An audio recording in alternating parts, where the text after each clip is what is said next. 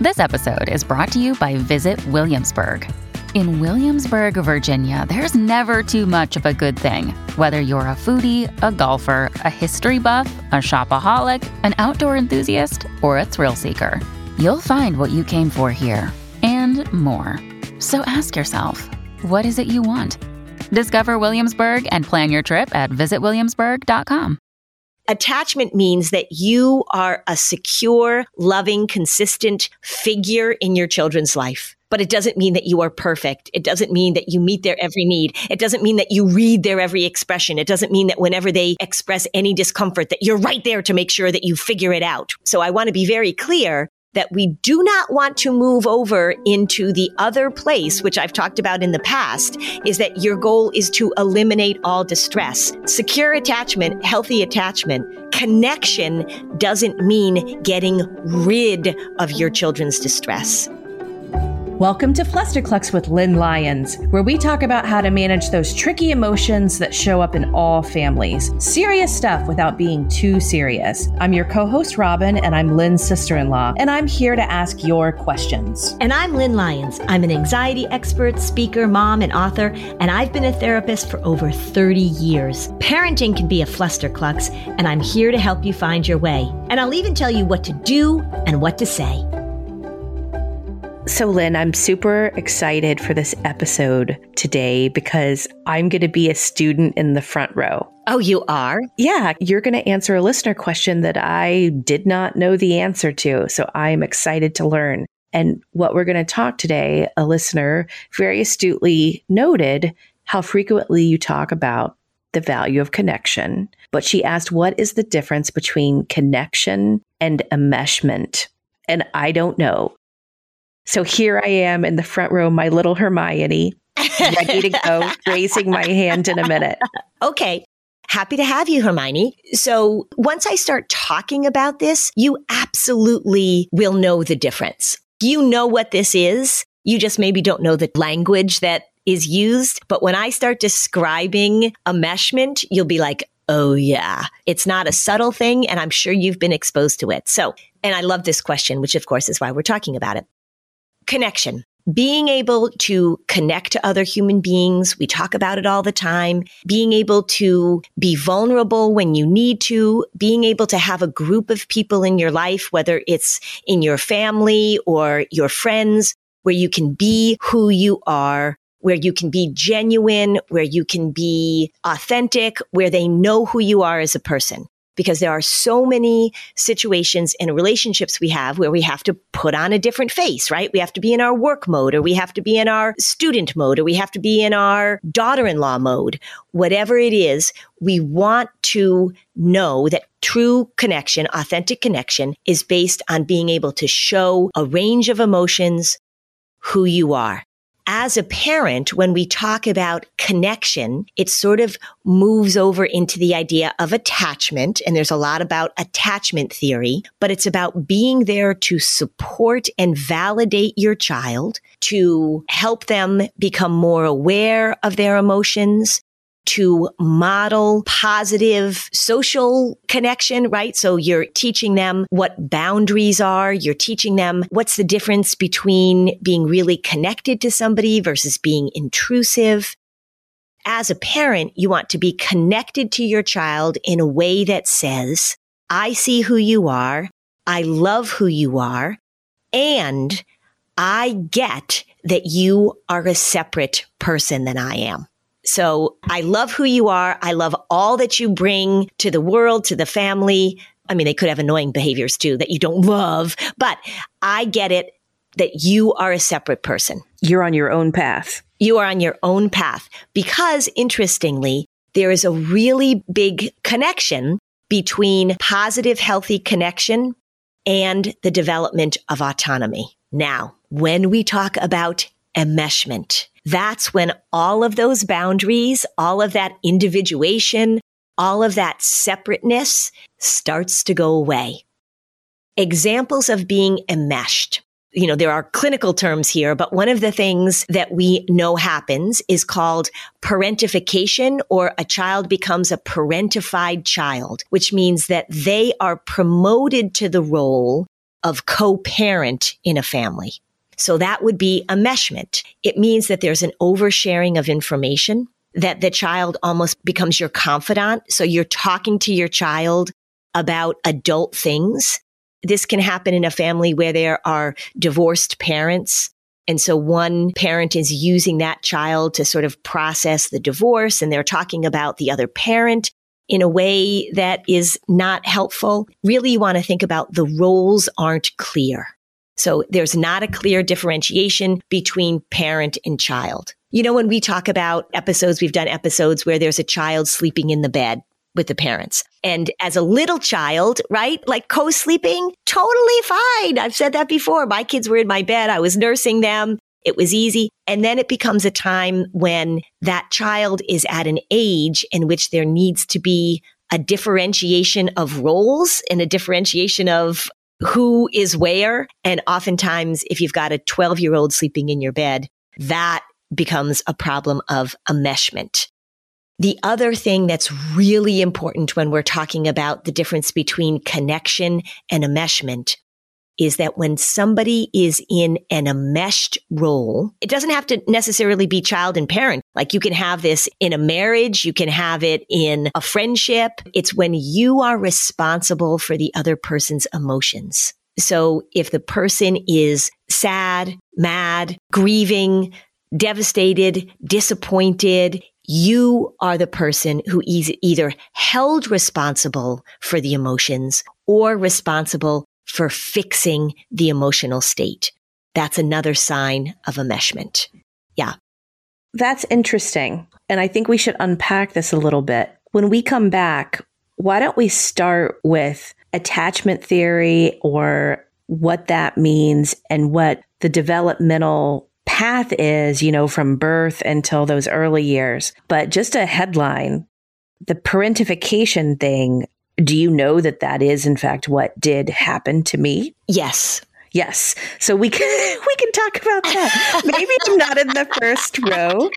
Maybe I'm lying on the sofa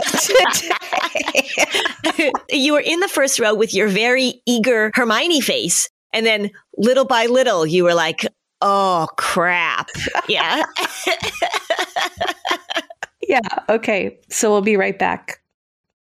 You know, sometimes people wait until something bad happens to talk to a therapist, but why wait? Therapy can help you shift your perspective, find tools to cope in difficult times, and feel grounded in your personal relationships. So, getting started is the important part. Talkspace makes it easy and affordable. With Talkspace, you can sign up online and get a personalized match with a provider that's right for you, typically within 48 hours. It's incredibly convenient to have virtual sessions with your licensed therapist from the comfort of your home, your car, your office. There's no need to commute to appointments and miss time at work or line up childcare in order to attend sessions. It's mental health care made easy.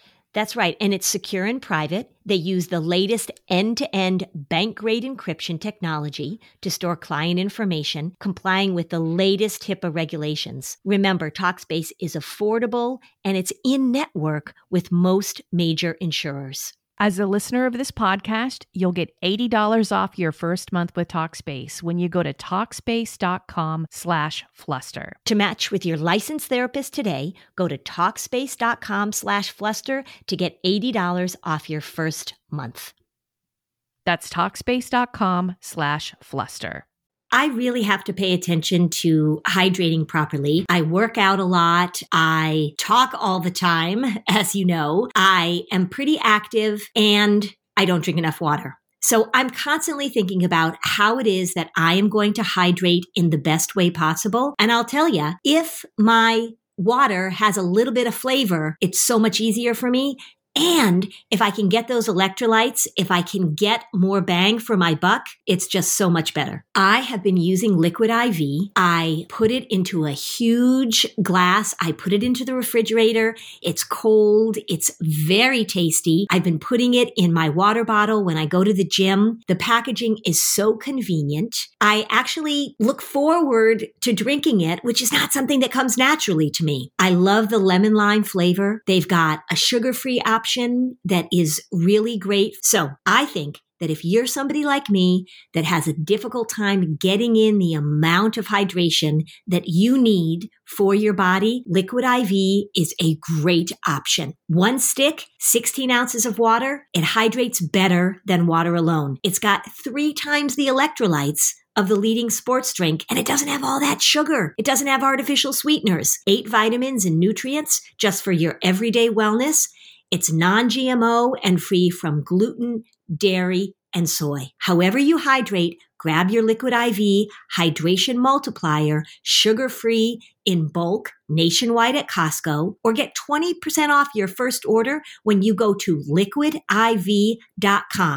and use code FLUSTER at checkout. That's 20% off your first order when you shop Better Hydration today using promo code FLUSTER at liquidiv.com.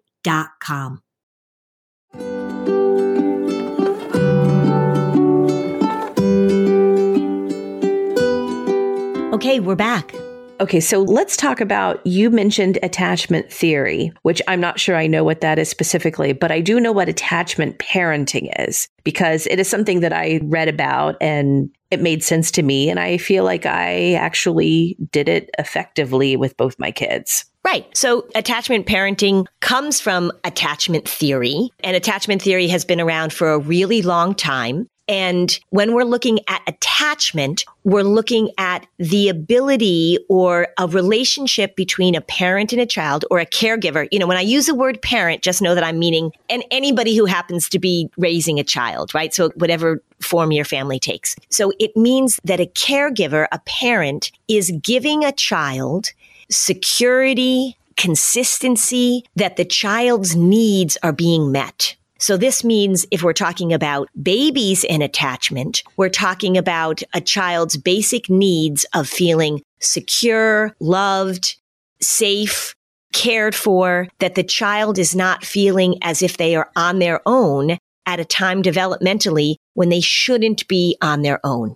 So attachment parenting, it's co-sleeping is part of it. But even if it's not happening, I mean, you don't have to be an attachment parent and, and co-sleep with your child, but that would be attachment parenting would say, I am going to be here for my child. When my child cries, I'm going to respond to that. When my child is hungry, I'm going to respond to that. When my child needs comfort and consolation, I am going to be the person to offer that. So that's where it starts. Yeah. And it's about if you're meeting the needs of security and comfort and affection for a baby. Yes. They feel secure loved, and then they will seek independence as their development allows and is appropriate. Correct. So the whole thing about having what's called secure attachment is that that sets you up for being able to develop autonomy as you mature because you have this secure home base. And the extreme opposite, just for like a visual for people, would be the very tragic circumstance of a child who has RAD. Correct. Reactive attachment disorder.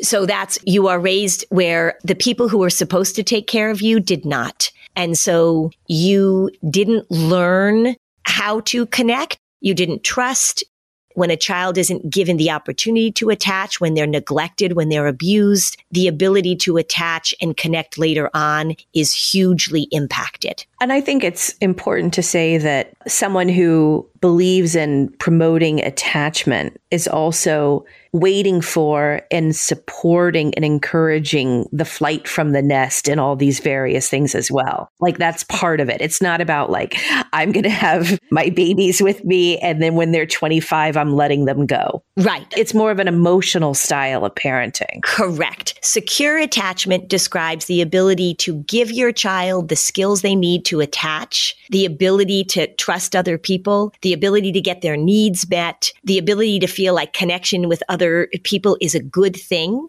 And the goal in doing that is so that you can send them out into the world and they can continue to have secure attachments with other people. Absolutely. Yeah. Can I share something kind of random? Yeah. I was going through some old videos of our family. My son, who's 11 now, I have this video of him when he would be, I'm going to say, eight months. He's sitting on my husband's lap and he and their friend, they're playing their guitars and singing. And I remember this day very clearly like, oh, they're playing this song. And I pull out my phone and I take a video of them. And then my son, I remember we always joke that like he doesn't like when he was a baby, if my husband would start singing, he'd be like, get me out of here. like that chihuahua. Have you seen that chihuahua on Instagram?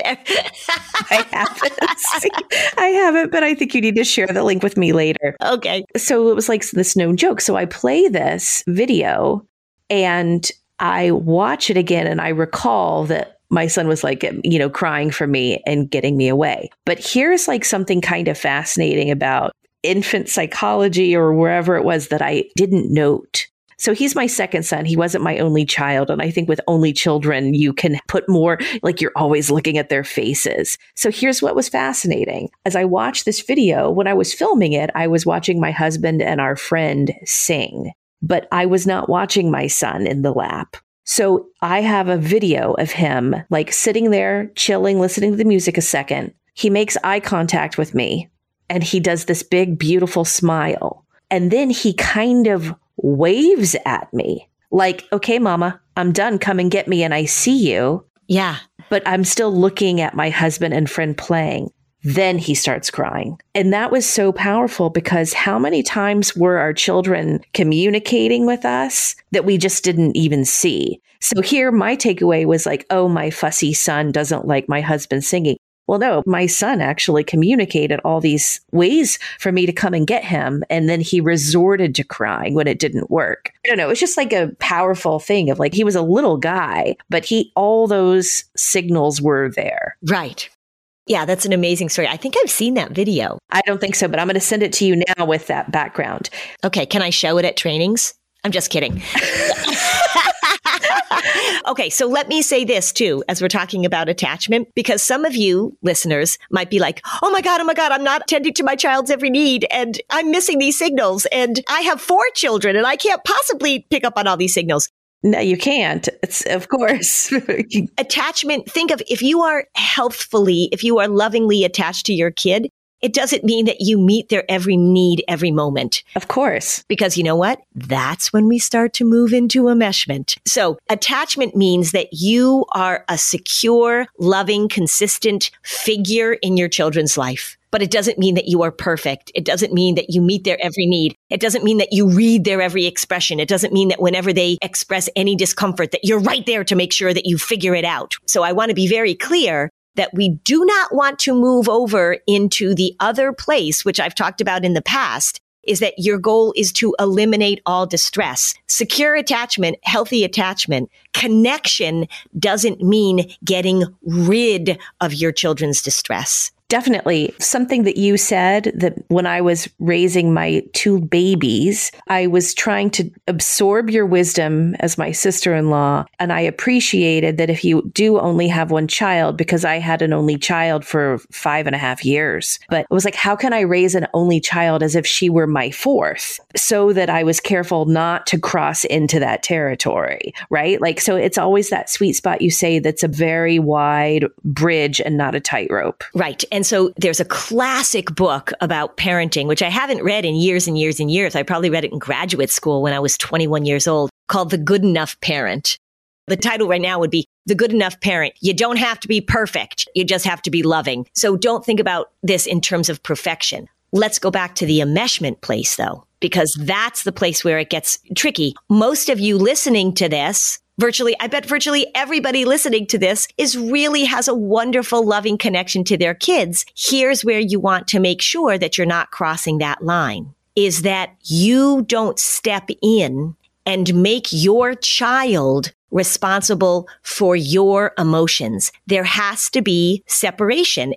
We're going back into all the old theories of child raising, but some of them, you know, they're oldies but goodies. Erik Erikson talked about separation and individuation, which means you reach that developmental stage where you're supposed to move away. It happens a few times during child rearing. And one of the examples that I always give, and it's so classic, is you're at the playground with your little toddler and they venture off and they play in the sand or they go on something and then they run back to you. They touch your knee. They offer you something, right? If you remember, for those of you who are past the toddler stage, you remember they come back and they have like a feather or they have a rock or they have something that they found. It's a touch point. Right. And that's what T. Berry Brazelton wrote a book about that too. So there's a lot of really solid information. Enmeshment is when there is a lack of privacy, when you are stepping into your children's life in a way that doesn't respect their boundaries. Go back and listen to the episode on why you shouldn't track your child, by the way. And the child, as they become a elementary school age kid, what we call latency age, or as they become a tween and then an adolescent, there is an absolute unspoken lack of autonomy, a lack of respect of their differences from you, a lack of understanding that their emotions and your emotions are not the same. That's when it crosses into enmeshment. Right. Just saying that a different way, allowing the space for your child to have a different emotional experience than you about the same thing. Again, to use an example of if there's a conflicted marital relationship, right? Or, you know, there's two parents and maybe they're not living together. Maybe they are living together, expecting your child to have the same opinion of the other parent that you do. And working on trying to convince that child that your interpretation of the marital relationship should be their interpretation of the parental relationship. Sometimes it's the same, but it's giving space for that child to be able to disagree with you, to have different life goals, to have different interests, to have different emotional reactions to a variety of things. Enmeshment means that we are still in the same body almost, right? That we are one. I mean, it's not subtle oftentimes when I see it and when I'm talking to parents about this or when I'm exposed to it in a family, it's not subtle. You know, it's making me think of an example. Families that are attached culturally to certain religious groups, for example. So if you're from a very conservative religious background and you have, this is what we do. This is who we are as a family. This is what our community does. This is what our values are. And everyone has a role and everyone has to face forward and move ahead in that role.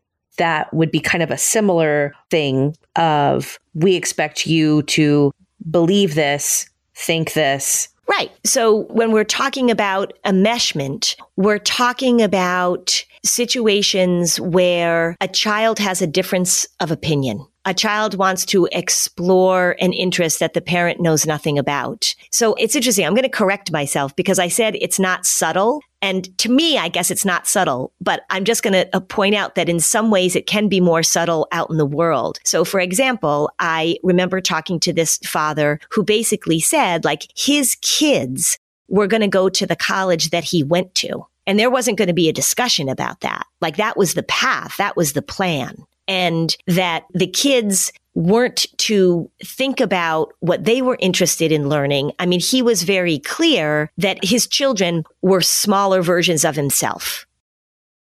Here's a phrase. You know, we, we did that episode a while ago on parenting phrases that drive us crazy. When somebody talks about my mini me, like my child is my mini me, I cringe a little bit. I'm like, right. I mean, it may be that they look just like you and you can see that in families, like kids look just like their parents, but that's a little, no, they're not you. Letting them be who they are is the opposite of an enmeshed family. Yeah. The other thing too that we want to pay attention to is this idea of loyalty to the family is also a sign of enmeshment. So guilt, shame, and loyalty which means that you are not going to talk about this family outside of the family, that you are going to be loyal to our secrets. You are going to be loyal to the way that we view the world and any digression from those beliefs, the view of the world, what the family does, that's seen as a betrayal. That's enmeshment also. So it's interesting that listeners could say, I'm from a family where culturally that was the norm. And others might not, where it wasn't a part of their experience, or it might be a little more subtle so that they haven't identified where that did show up. Yeah. And the thing we want to be clear about is that there is wonderful joy and connection in family rituals and cultural rituals and all that kind of stuff. So I'm not talking about like everybody is an island, right? You as an individual. I'm not talking about this rugged individual is that, you know, I am who I am because there's going in the wrong direction in that way too you know, I've talked about in the past how I hear this stuff about boundaries, right? I'm going to put up this boundary. And if you don't like all of me, then you don't get any of me. We don't want to go in that direction either. This isn't every man for himself. It's a combination of loving attachment and acceptance and the room to explore who you are from a loving, accepting, secure base. That's healthy attachment. Enmeshment is there's no room for you to explore who you are. And my feelings, the way I see things and my emotions are going to be the rule for you as well. There's a book that was written about enmeshment and the, uh, so people might be able to relate to that. There's a book called when he's married to mom, right? And the subtitle is like dealing with your husband's enmeshment with his mother you know, we've all seen that. I'm sure there's like sitcoms about that and being able to, to recognize that if you have a, a son who grows up and gets married, but the wife is like, okay, you haven't separated from your mom. I mean, that's a great title of a book when he's married to mom. That's enmeshment. We'll take a break. When we come back, let's talk about parentification. Okay. Hey there, I'm Debbie Reber, the founder of Tilt Parenting and the author of the book Differently Wired. The mission of Tilt is to change the way neurodivergence, whether that's having a learning disability, having ADHD, being gifted, autistic, or some combination of all of the above, is perceived and experienced so differently wired kids and the parents like us raising them can truly thrive. On the Tilt Parenting podcast, I get to talk with authors, therapists, educators, and parenting experts who are committed to this mission. I ask the questions my listeners are most curious about when it comes to supporting our kids. And in turn, my guests share strategies for challenges, out of the box ideas for navigating school, best practices for therapies, tips for advocating, and so many thoughtful insights on what it really takes to help our kids grow up feeling seen and respected so they can create awesome lives for themselves. I know that raising a differently wired kid can feel overwhelming and isolating, but I promise you, you are not alone, and it can feel so much better. If you're on this parenting journey, come listen to Tilt Parenting. Together, we can shift this paradigm and show up for our exceptional kids with hope, possibility, and joy. I'm Margaret. And I'm Amy. And together we host the podcast, What Fresh Hell Laughing in the Face of Motherhood. Margaret, I would say you're sort of a where are my keys kind of mom. Correct. Sometimes a where are my kids kind of mom.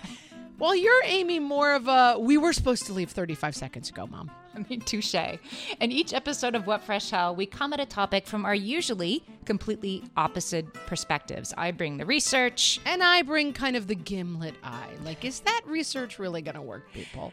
And almost 10 million downloads later, we're still laughing. We also talk to experts in the parenting field, plus parents with stories we can all learn from. We make each other laugh, we challenge each other's assumptions, and we have what we think is the best parenting community on the internet. Check out What Fresh Hell Laughing in the Face of Motherhood wherever you listen to podcasts.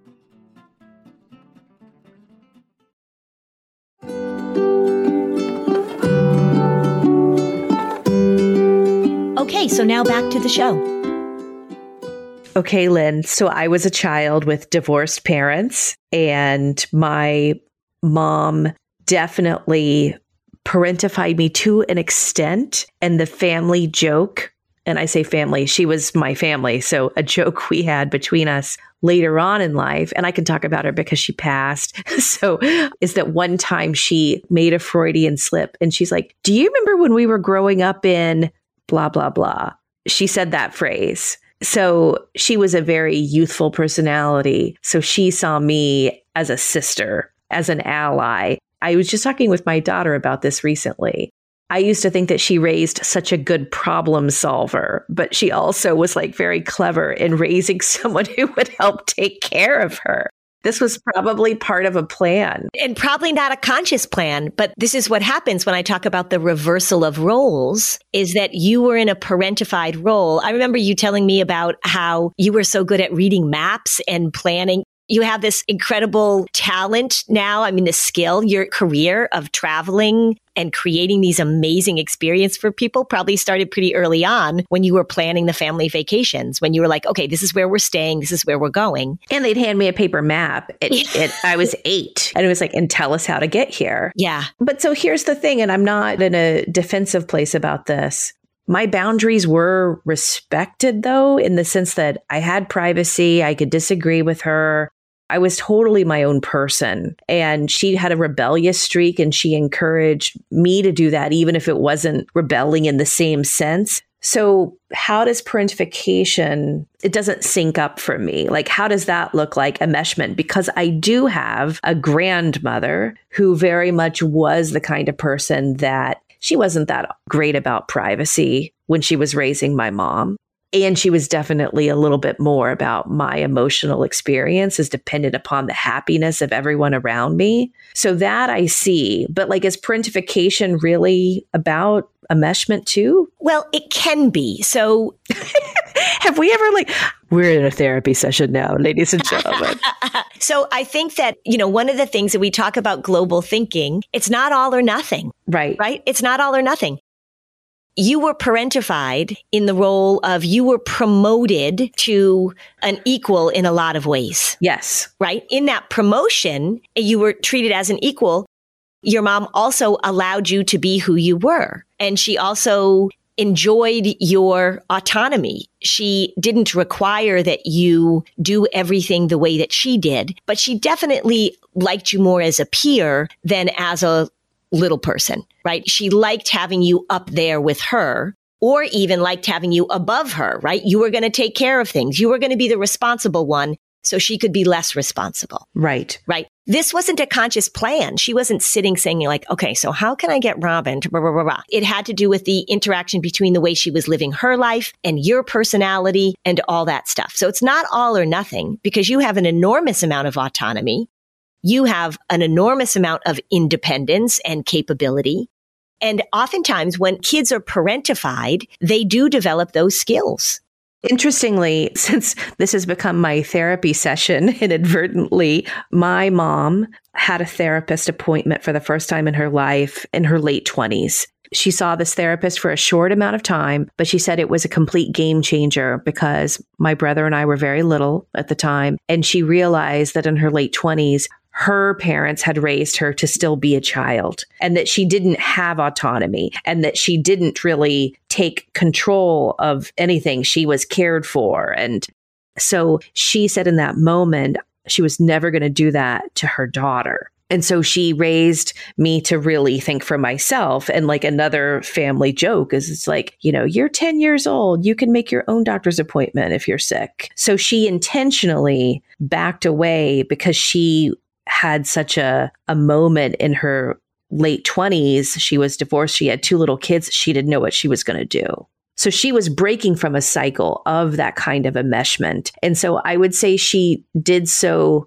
partly but that enmeshment and that parentification was still able to happen because perhaps of that enmeshment that she experienced? Yeah. So it can be a combination of things. I mean, I'll give you an example. I had a client who had a single mom. He was the oldest of several children. Dad split and mom had to work two jobs so that at the age of about 12, it was his responsibility because his mom worked second shift to get all of the little kids home from school to feed them, to bathe them, and put them to bed. So at the age of 12, he was in charge of all of the younger siblings because mom had to work. And it was the expectation from mom that he do all this perfectly. So there were many problems with this. What there wasn't in that situation, there was parentification, but there wasn't enmeshment. This mom was not there saying to this kid, you have to feel what I feel. You have to do what I do. This kid was so autonomous because of the parentification. He was actually made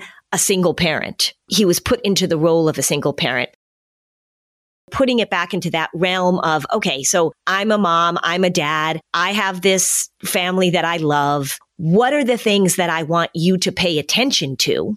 Right? Is one, is that I want you to pay attention to whether or not you're allowing your child to have their own thoughts and feelings and experiences whether or not you're giving them room to do things and feel things and have opinions about things that are different from your own, whether or not you're using language consistently that talks about how great it is that they're just like you. Right. So when I hear a mom say about their 15 year old daughter, she's my best friend, I cringe that, you know, it's the same as that mini me statement. Your daughter is not supposed to be your best friend at the very stage of life when she is supposed to be figuring out how she is going to make connections outside of the relationships that she has with the family. So that's what you want to pay attention to. Enmeshment in its dramatic forms are like the book, he's still married to his mom enmeshment in the more subtle forms are I really love how much my daughter is like me. And I am going to promote that. I'm going to talk about that. And I'm going to give my daughter or my son messages consistently that they are supposed to be connected to me in a way that gets in the way of their own autonomy. Right. That's how it shows up in sort of the more, I want to say normal, but in the sort of day to day letting your kids grow and explore versus my feelings are your feelings too. It's interesting to think about when we talk about our children and our relationships. If we're the kind of person that says, like, she's my mini me. Yes, she's my best friend. Oh, we're so close. We're so close can mean a lot of different things. And it's an interesting thing if we're all thinking about all the parent relationships in our circle, we probably know a variety of these. My daughter and I have a lot in common naturally. The interests she has now at her age are coincidentally very similar to the interests that I had when I was her age. But I didn't promote that like and I didn't it's happening organically, but I would never say she's my mini me. If anything what I do to create boundaries is I say, I love that you do this and look at the talents and the skills that you have that were different than mine or like it's always still about differentiation. Right. And what you want to think about also if you're listening to this and you're thinking like, "Oh god, how do I make sure that I'm not getting enmeshed with my kid?" The other thing I'll hear parents say is that my child will tell me everything right? So I have a teenager and she'll tell me everything. Okay. The good part of that statement is that you have created a trusting relationship with your child that they feel like that you're a person they can come to and confide in. And it probably means also that you have pretty good reactions to that or they would stop doing that. The other thing though, in addition to having a child that tells you all these things, is you also want to make sure that you are open to and that you are okay with them having other people that they talk to. I've said this before, but one of the things that was just this moment that I had that I remember so clearly as I was on a trip with Reid, my co-author, my pal Reid, we were presenting at some conference and we were out taking a walk and he was asking me about my boys and my older one was 15 at the time and I was saying, Oh, he's this and this and this. And Reid just said to me, you know, he has a whole other part of his life that you know nothing about. You know that, don't you? And I was like, yes, you know, right. but it was such a helpful statement because it normalized the fact that my son was going to be separate from me, which he already was. You know, I wasn't enmeshed with him, but it was just this little moment, right? You have somebody that says that to you. It's just a reminder. And so that's what you want to make sure that you're promoting. The fact that you have a child that trusts you and talks to you about things that comes to you with their questions about relationships or sex or drugs or all the things that we want our kids to talk to us about is wonderful. That is positive attachment. But enmeshment is when there's no room for anybody else. Yes, Hermione's raising her hand in the front row. Go ahead, Hermione. If I had a British accent, I would do it. But you've said that this episode was really about the difference between connection and enmeshment. But in fact, this episode is all the ways that our parenting attitudes, philosophies, and practice put into place the development of healthy autonomy in our kids. Right. Because secure attachment supports autonomy.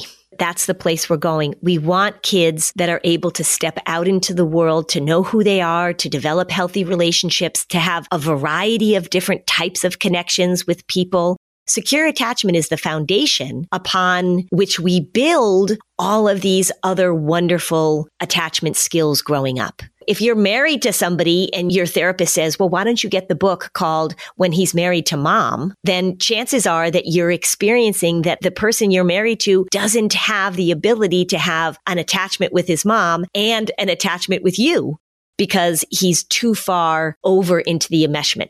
So yes, it's all about the ability to create an environment, to create a family, to create a relationship that allows them to leave the nest feeling equipped. That's what it's about. If this episode was helpful to you, you can join our Facebook community, and we'd love it if you left a five star review on Apple Podcasts. Thanks for joining us on this episode of Flusterclux. Bye, Robin. Bye, Lynn. When it comes to raising kids, there's so much to consider. Things like what do we feed them? When do we feed them? How do they sleep? What does it look like to raise kind kids? How does their nervous system work? How do I keep myself calm? What are my triggers? There's so much that comes into play, and we are distilling all of that information for you at Voices of Your Village podcast, where we bring experts in the field of early childhood and education and psychology and across the board so that you don't have to comb the internet for information you get to show up and hang out and have shame free, judgment free conversations and insights into what it looks like to raise kind, empathetic, emotionally intelligent humans. I'm Alyssa Blask Campbell. I have a master's degree in early childhood education. I'm a mom of two, and I am walking this journey right alongside you doing this work. Come hang out with me at Voices of Your Village, and we can dive into real conversations with actionable tips.